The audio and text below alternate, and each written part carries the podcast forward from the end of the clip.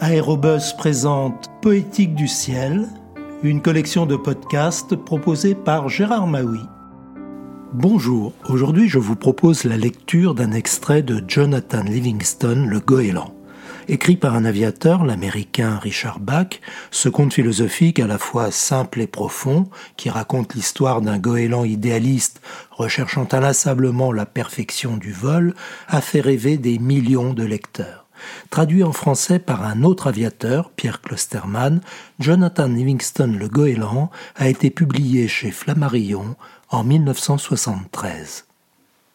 C'était le matin, et l'or d'un soleil tout neuf tremblait sur les rides d'une mer paisible. À une encablure du rivage, le bateau de pêche, relevant ses filets, invitait au petit déjeuner, et son appel, transmis dans les airs, attira mille goélands, virevoltant et se disputant les débris de poissons. Une nouvelle journée de labeur commençait ainsi. Mais seul, loin du bateau et du rivage, Jonathan Livingston le goéland s'exerçait.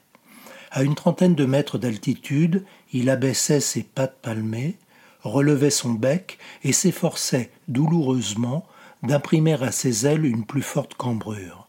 Cette cambrure freinait son vol. Il se sentait ralentir jusqu'à ce que sur sa tête le vent ne fût plus qu'un léger souffle et que, là en bas, sous lui, s'immobilise l'océan les yeux à demi fermés, retenant sa respiration, se concentrant furieusement, il s'efforçait d'incurver ses ailes un peu plus, un peu plus encore. Puis la perte de vitesse ébouriffait ses plumes, il décrochait et il tombait. Les goélands, nous le savons tous, n'ont jamais la moindre défaillance en vol. Ils ne connaissent pas la perte de vitesse. Tomber des airs, toute sustentation enfuie, c'est pour eux la honte c'est pour eux le déshonneur.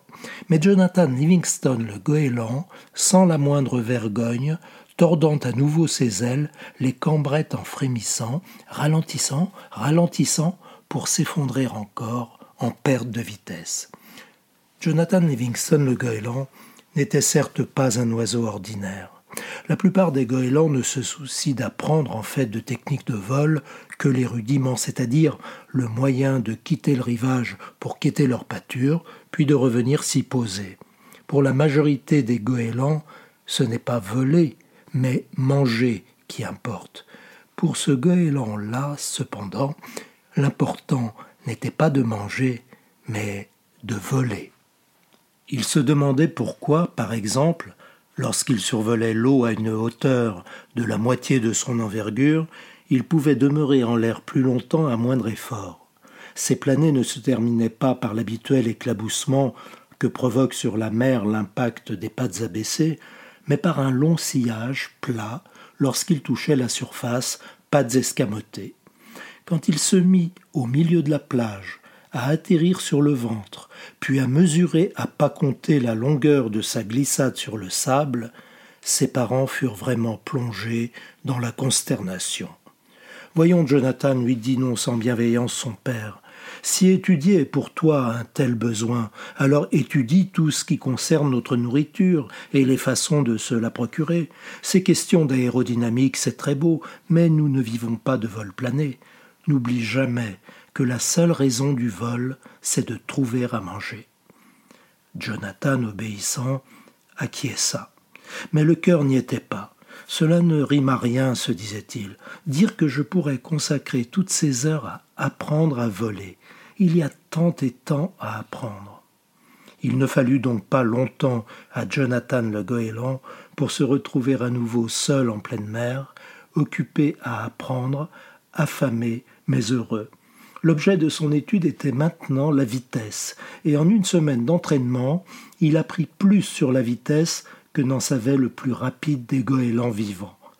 Grimper à 300 mètres, accélérer d'abord à l'horizontale, tout droit, à pleine puissance de ses muscles, puis piquer vers l'avant, aile battante à la verticale.